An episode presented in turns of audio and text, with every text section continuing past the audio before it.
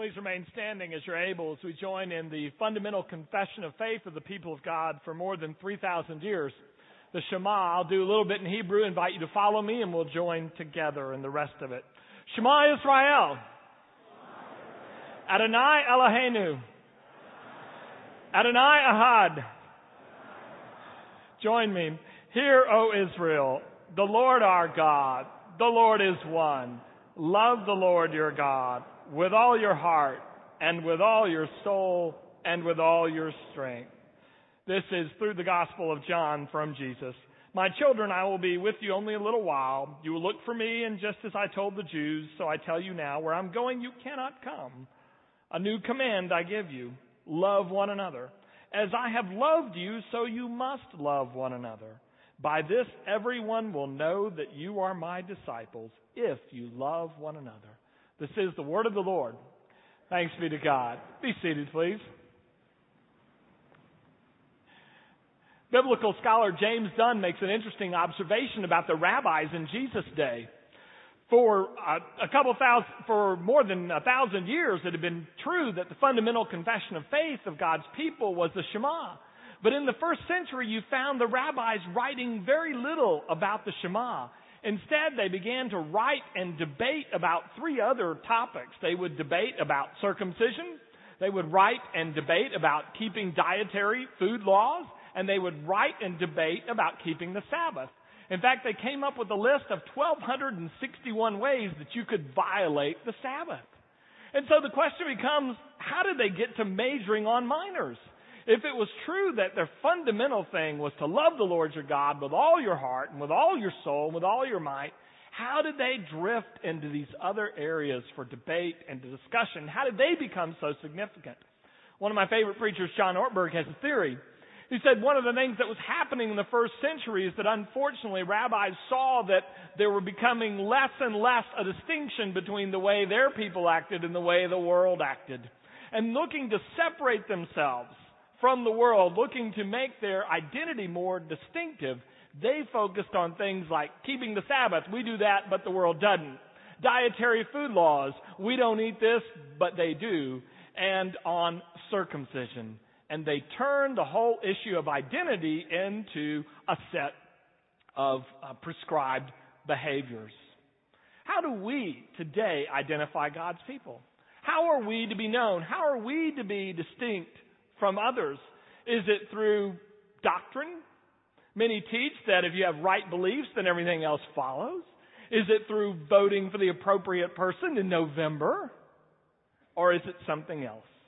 Let's hear from Jesus himself about what he said would distinguish his followers from the world. He gathered his disciples together. It was the last week of his life, according to John 13. And we hear in John 13 and through 17, Jesus' discussions with his disciples. And he told them in John 13, a new commandment I'm going to give you. And at that, their ears would have perked up, their bodies would have leaned forward because they knew what I explained on the video that uh, many of you saw before uh, the service this morning. And that is, commandment was like a summary statement. So the Ten Commandments are summary statements of the 613 laws the Jews are to keep. If you keep those 10, more than likely you won't break the other 600. You'll have kept them in essence. And so Jesus was saying, I'm going to teach you how to keep what I've been teaching you for three years. They would have been very attentive to this summary statement. It would have been the main thing. I don't know how many of you have read the last lecture, or maybe you've seen it on YouTube or watched on ABC when the Carnegie Mellon professor is dying of pancreatic cancer, decides to, that he will do what many retiring professors do. He'll give one last lecture. He agreed to do it because he has three small children, and he knew that he would die before they even became teenagers. And he wanted to pass on to them life lessons and what would be significant. And he knew this lecture would be videotaped.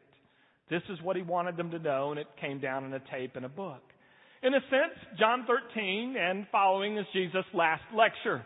He's getting ready to leave, and he wants them to know this one thing, and this is it.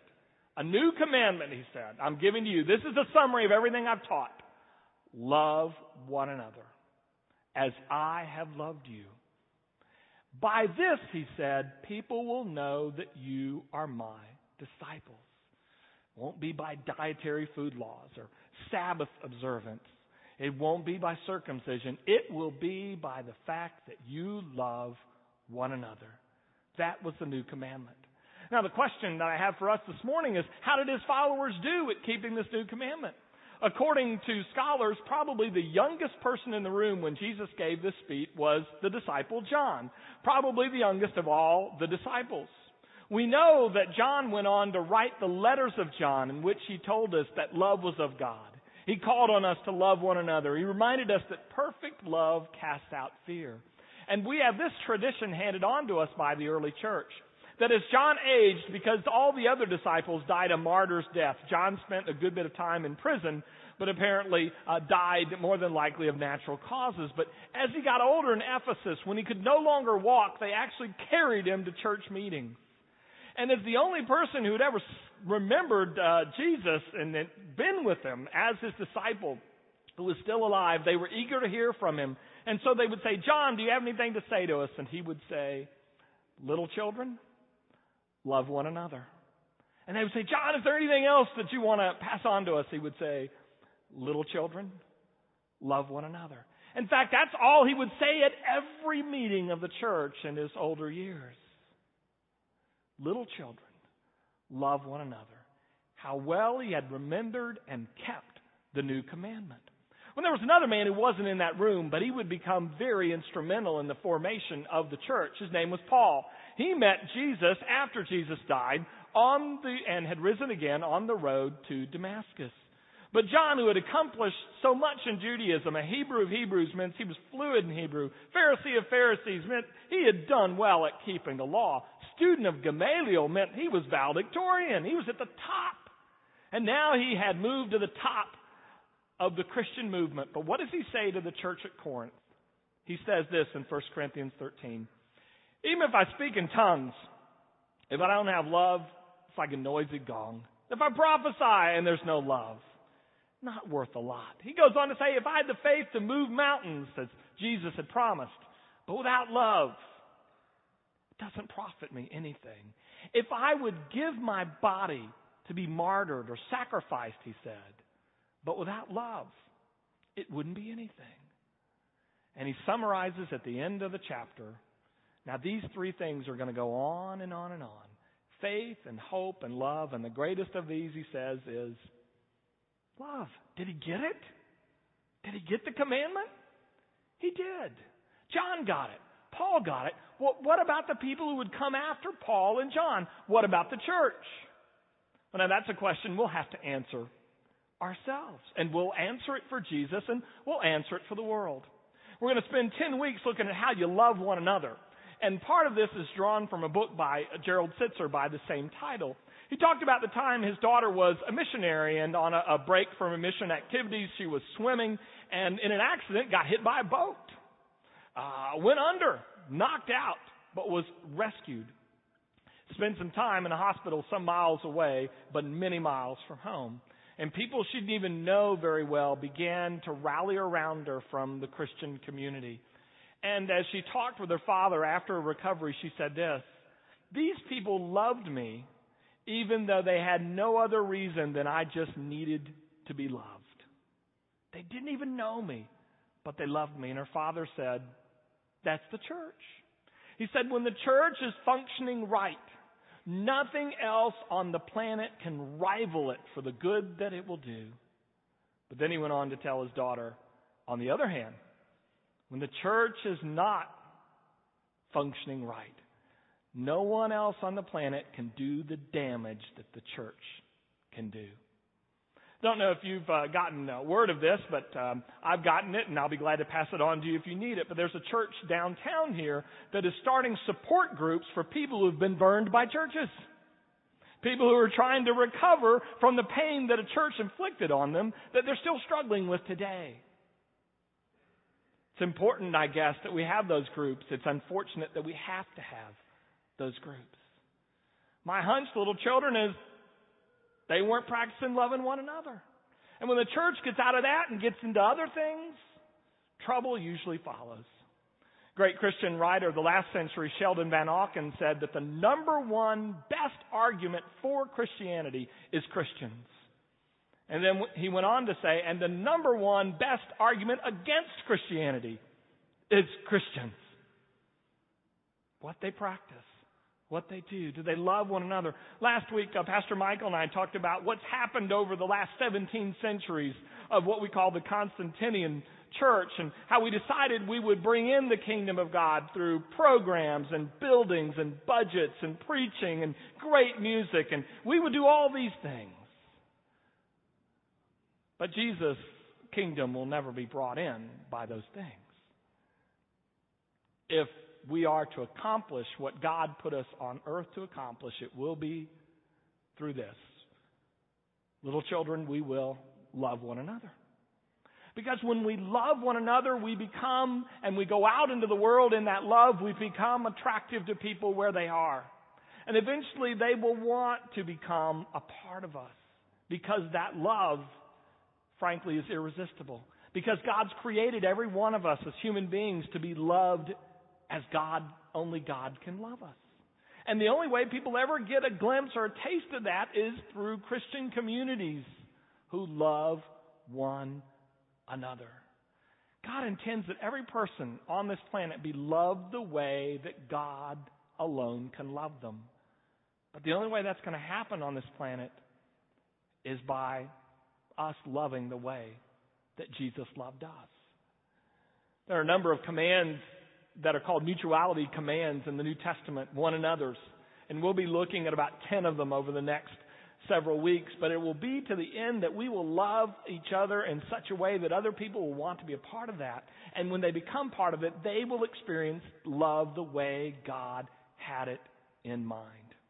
This past week there was a breakfast meeting and Pastor uh, Donna and Pastor Michael and Pastor Harold and I were there. And the keynote speaker was talking about a conference that's coming this summer to San Antonio, which would be really neat. Eugene Peterson, the author of the message, will be there. Dallas Willard, John Ortberg, number of wonderful speakers. But the theme is the Jesus way. And it's based on a book by Eugene Peterson. And in the book, he argues at the beginning that most of churches want to accomplish Jesus' ends.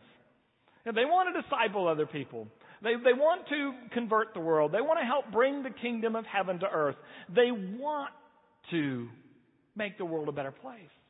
But he said what he notices, according to Eugene Peterson, is the churches want Jesus ends, but they don't want Jesus means. They don't want to do it the way he did it. They want to do it through programs and rallies and conferences and buildings and preaching. When Jesus to accomplish his mission, loved 12 men and seven women. They traveled with him everywhere. He loved them, he taught them, and then he loved and taught the people who were in front of him at the time. Those were his means. And if we think we accomplish Jesus' ends when we don't use his means, we are mistaken. The only way we're going to get done what Jesus wants done is to do it in the way He did it. And that's, little children, by loving one another. Loving each other deeply. And then loving those who are brought to us to experience that atmosphere of love. 30 years ago, I began my ministry as an intern in a church uh, right in the middle of Tobacco Road in Durham, North Carolina. And I'll never forget my first Sunday there. It wasn't the, necessarily the cars in the parking lot or, or, or the, the faces that I met, but I remember this, that when I went up to the fellowship hall, there were a, a group of men outside smoking. Well, I'd never seen that at a church. And I was a little surprised, but I was glad they had the good sense to smoke outside, that decency. But then when I walked inside the Christian Life Center, just a complete haze of smoke enveloped me. And I thought to myself, I have walked into the fires of hell.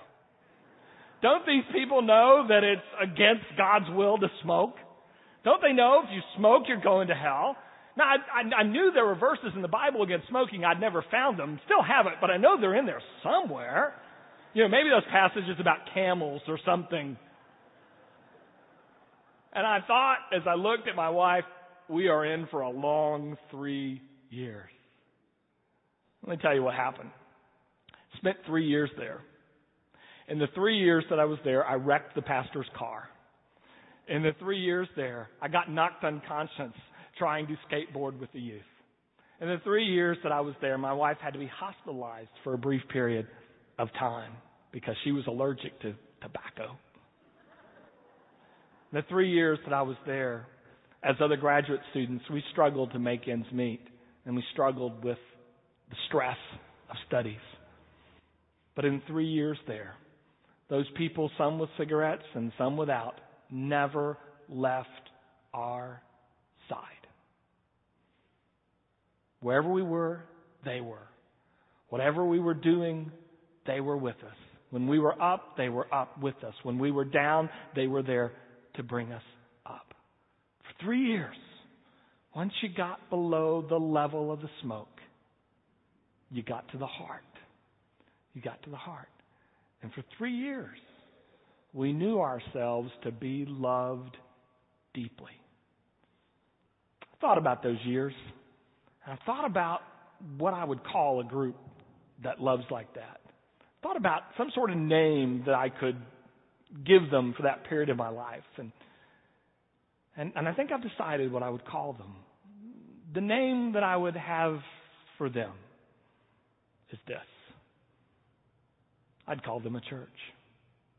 I'd name them a church.